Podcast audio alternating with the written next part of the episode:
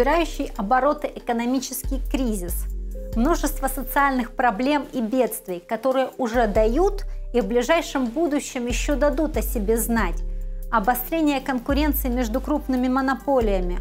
Чтобы понимать, как действовать в этих условиях – в обществе, разделенном на классы, нужно понимать свое классовое положение и классовый интерес. У буржуазии с этим все в порядке. Она не только осознает свои классовые интересы, но и более-менее успешно пытается их представить как интересы всего общества. Для этого на нее работает целая армия специально обученных людей – патриотических пропагандистов на ТВ, в Ютьюбе и других СМИ – представителей творческой интеллигенции в кино и вообще в сфере культуры, политологов, экономистов, политтехнологов, рассказывающих об очередном хитром плане и многоходовочке. Вы знаете, кто он? Я надеюсь, охранители добра от зла. Вот! Золотые слова. Именно добра. Краденного. Наши с вами предки за долгие годы обобрали своих менее расторопных и оборотистых соплеменников и веками накапливали эту добычу, а мы это добро охраняем с вами от грязных, вшивых, голодных, которые только спят и видят, как бы это добро растащить к чертовой матери. Что касается современного пролетариата, осознать свой классовый интерес ему еще только предстоит. Но когда пролетариат поймет свои интересы, что они в корне противоположны интересам его эксплуататоров, он превратится из пассивного и управляемого класса в передовую действующую силу общества. Тогда его уже не одурачить буржуазной идеологией. Это уже не сработает. Пролетариат не станет создавать буржуазии комфортные условия для своей эксплуатации, занимать в конкурентной борьбе сторону своей буржуазии – и уж тем более убивать такого же пролетария на очередной войне за рынки и ресурсы. Для этого пролетарий должен научиться выделять общие интересы всего мирового пролетариата и отстаивать их, и прежде всего осознавать себя как часть мирового пролетариата. Пролетариат – это класс современных наемных работников, которые продают рабочую силу и по своему положению вынуждены это делать. В процессе труда они воспроизводят стоимость своей рабочей силы и производят прибавочную стоимость для капиталистов. Это класс, который получает в форме зарплаты свои жизненные средства только пока он своим трудом увеличивает чужое богатство, каждый день тратя свою жизнь на то, чтобы работодатель стал богаче, а он сам получил только то, что ему нужно для того, чтобы дотянуть до следующей зарплаты. Капитализм – это общество развитого товарного производства, где товаром становятся не только продукты труда, но и рабочая сила. Ты работать ко мне идешь? Идешь? И я же тебе сказал. Не могу. Меня там брат ждет. Тогда извини, тут капитализм, человек человеку волк. Под рабочей силой или способностью к труду понимается совокупность физических и духовных способностей, которыми обладает человек. Они пускаются человеком в ход всякий раз, когда он производит какой-либо полезный продукт. Неважно, что именно производит пролетарий – вещь, которую можно потрогать руками или услугу. Как стоимости они приравниваются друг к другу с помощью денег, обмениваются друг на друга – Услуга также является товаром, и в этом смысле ее капиталистическое производство принципиально не отличается от производства любых других товаров. А работники парикмахерских, заведений общественного питания, предприятий транспорта и связи по своему классовому положению не отличаются от остальных пролетариев. Товары обмениваются друг на друга в процессе торговли только потому, что они все являются продуктами человеческого труда. Стоимость товаров производит не труд строителя, программиста или инженера, не физический или умственный труд, а человеческий труд вообще. Товары как стоимости являются простым сгустком лишенного различий человеческого труда. Такой труд – Политэкономия называется абстрактным трудом. Рабочая сила обладает свойством создавать стоимость большую, чем ее собственная. Поэтому такой товар и находит покупателя в лице капиталистов. Какой нужен товар? Товар какой? Рабочая сила. Рабочая сила. Рабочая сила кого? Человек. Рабочая сила человека. Странно, что я же сама не знаю. Ну, это же было громадное открытие Маркса. Ты понимаешь, если формулой товарного производства было ТДТ, ТДТ? товар, деньги, товар, то формулой капитала стало ДТД. ДТД. Деньги, товар, деньги. У пролетария нет средств производства, чтобы самостоятельно применить свою рабочую силу, поэтому он вынужден ее продавать. Отсутствие средств производства в обществе, где продукт труда является товаром, означает отсутствие возможности произвести целостный, конкурентоспособный товар. Если у вас есть свой компьютер, на котором вы делаете частичный продукт у себя дома, это еще не значит, что вы владеете средствами производства. Средством производства тут является вся технологическая система. Она – единый производственный механизм, принадлежащий капиталу, а вы лишь пролетарий, частичный работник, пригодный для эксплуатации. Наличие компьютера в данном случае – это характеристика рабочей силы, которая позволяет ее наиболее эффективно эксплуатировать экономить на оборудовании рабочего места, вводить сдельщину для выколачивания большего труда и не признавать за работником даже тех скудных прав, которые законодательно закреплены за той частью пролетариата, которая работает на предприятиях. Если такой надомный работник не обладает высокой дефицитной квалификацией и не может диктовать условия работодателю, его пролетарское положение становится худшим из возможных. Аналогично можно рассматривать смартфон или автомобиль для некоторых профессий. Они тоже не являются самостоятельными средствами производства. Пролетарий не обязательно должен быть лишен всякой собственности вообще. Личная и частная собственность – это не одно и то же. Собственность на квартиру, в которой живет пролетарий или его семья, лучше ее отсутствие, но это не делает пролетария частным собственником. Пролетарий – тот, кто лишен собственности на средства производства. Это условие и заставляет его выносить на рынок свою рабочую силу. Стоимость рабочей силы определяется точно так же, как стоимость любого другого товара, общественно необходимым трудом, затраченным на ее производство. Поэтому у разных категорий наемных работников рабочая сила может сильно отличаться по стоимости. На производство неквалифицированного работника было затрачено меньше труда, чем на работника с высокой квалификацией. Однако они оба пролетарии, если продают рабочую силу и эксплуатируются капиталом в процессе производства прибавочной стоимости. Неважно, где именно вы работаете – на заводе, в поле, в кафе или в офисе – для понимания того, к какому классу вы относитесь, не имеет значения, черные у вас руки или белая рубашка. Поднимаете ли вы тяжести или целый день смотрите в монитор. Если вы живете продажей рабочей силы и производите прибавочную стоимость, вы пролетарий. Стоимость рабочей силы – это стоимость товаров, необходимых для воспроизводства рабочей силы самого пролетария и его детей. Пролетарий стареет и умирает – а значит кто-то должен прийти ему на смену. Капиталиста не интересует фамилия работника или его личное качество. Ему нужно, чтобы у него работал носитель рабочей силы определенной квалификации. Заработная плата необходимо стремиться к величине, позволяющей пролетарию воспроизвестись, пока капиталист в нем нуждается, но не более.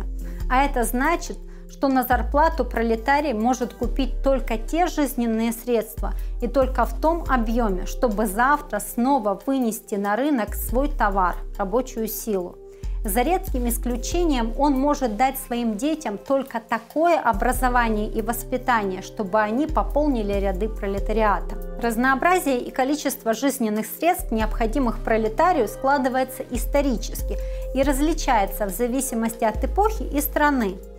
Этим объясняется заинтересованность капиталистов в миграции дешевой рабочей силы в страны с более высоким уровнем жизни. Критерий нормальной жизни пролетариев ниже, а производят они столько же. Этим объясняется, например, количество трудовых мигрантов из стран СНГ, работающих в Москве.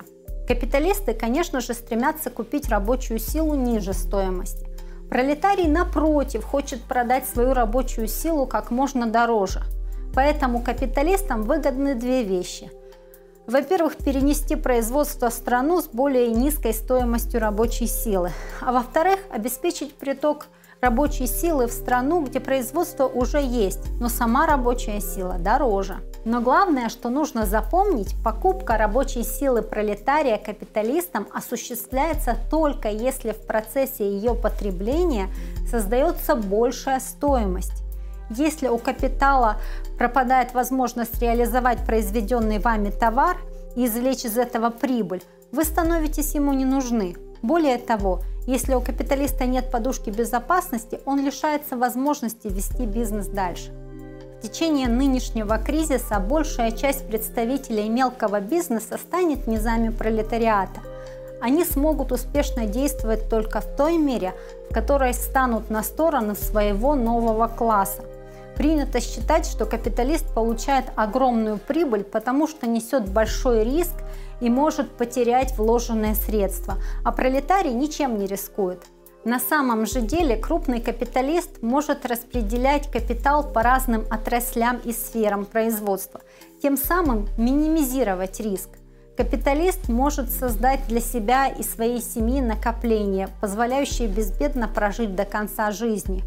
К тому же весь тот капитал, которым рискует капиталист, это не что иное, как присвоенный труд большого числа пролетариев. То есть рискует он результатами чужого труда.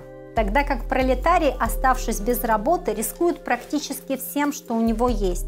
Квартирой в ипотеке, машиной в кредит, доступностью медицины и образования для себя и семьи. Ему банально может стать нечего есть. Современный экономический кризис прекрасно показывает, что прибылью капиталист делиться ни с кем не желает. А вот как только речь заходит об убытках – Капиталист тут же требует помощи от государства, то есть, попросту говоря, денег, которые заработал пролетарий, а государство получило в виде налогов или непосредственно с пролетария, или с прибавочной стоимости, произведенной пролетарием. От желания нести хотя бы минимальный риск не остается ни единого следа. Условно можно выделить две части рабочего дня. В первую часть Пролетарий производит стоимость, которую получит в виде зарплаты. Во вторую он трудится на капиталиста. Важно понимать, что эти части выделяются в рабочем дне вне зависимости от длительности. Нельзя отработать только необходимое рабочее время, а в прибавочное пойти отдыхать. Как ни дроби рабочий день, в нем все равно будут выделяться эти две части – Отношение прибавочного труда к необходимому для воспроизводства пролетарием его собственной заработной платы показывает степень эксплуатации пролетария. Степень эксплуатации современного пролетария намного выше, чем, например, раба в античном обществе. Для того, чтобы содержать себя, раб должен был трудиться большую часть своего рабочего времени – при современном уровне развития технологий пролетарий большую часть своего времени производит прибавочную стоимость, так как его собственное содержание требует меньшего труда. Отношение пролетарского труда и капитала самое развитое, доведенное до крайней степени эксплуатации человека человеком.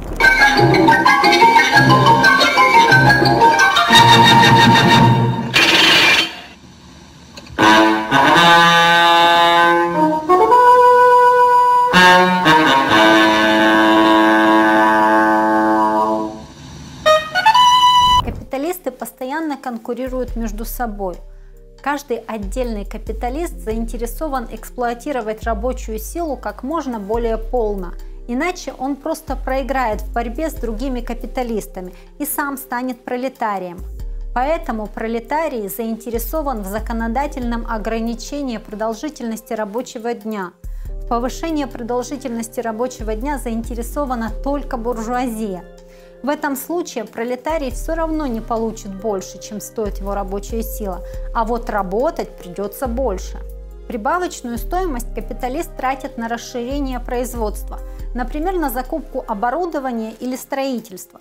Получается, пролетариат своим трудом производит не только свое положение, но и средства, при помощи которых его будут эксплуатировать завтра – В прибавочной стоимости капиталист содержит себя и тех, кто делит с ним выгоду от эксплуатации наемных работников, платит налоги.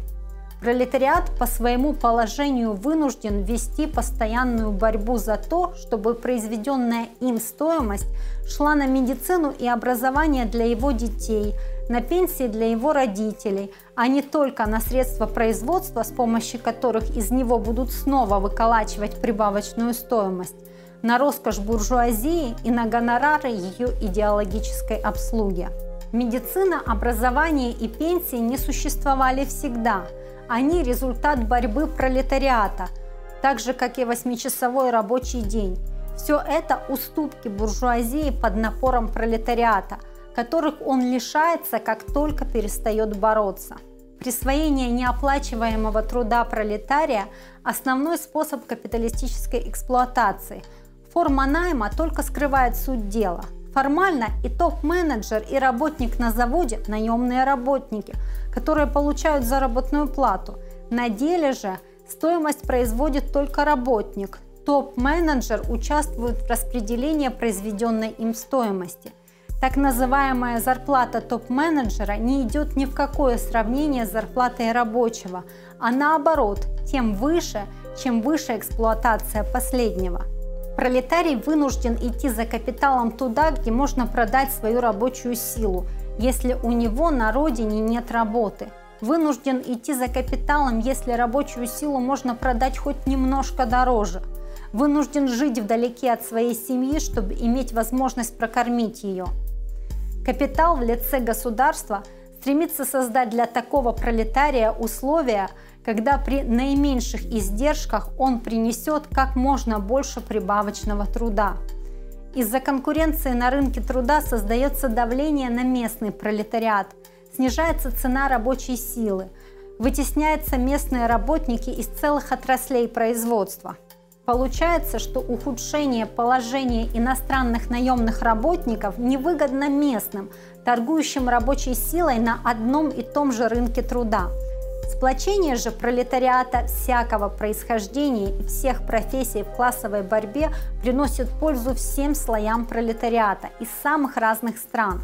Буржуазия, которая эксплуатирует не только свой пролетариат, но и народы других стран, делится со своим пролетариатом сверхприбылями.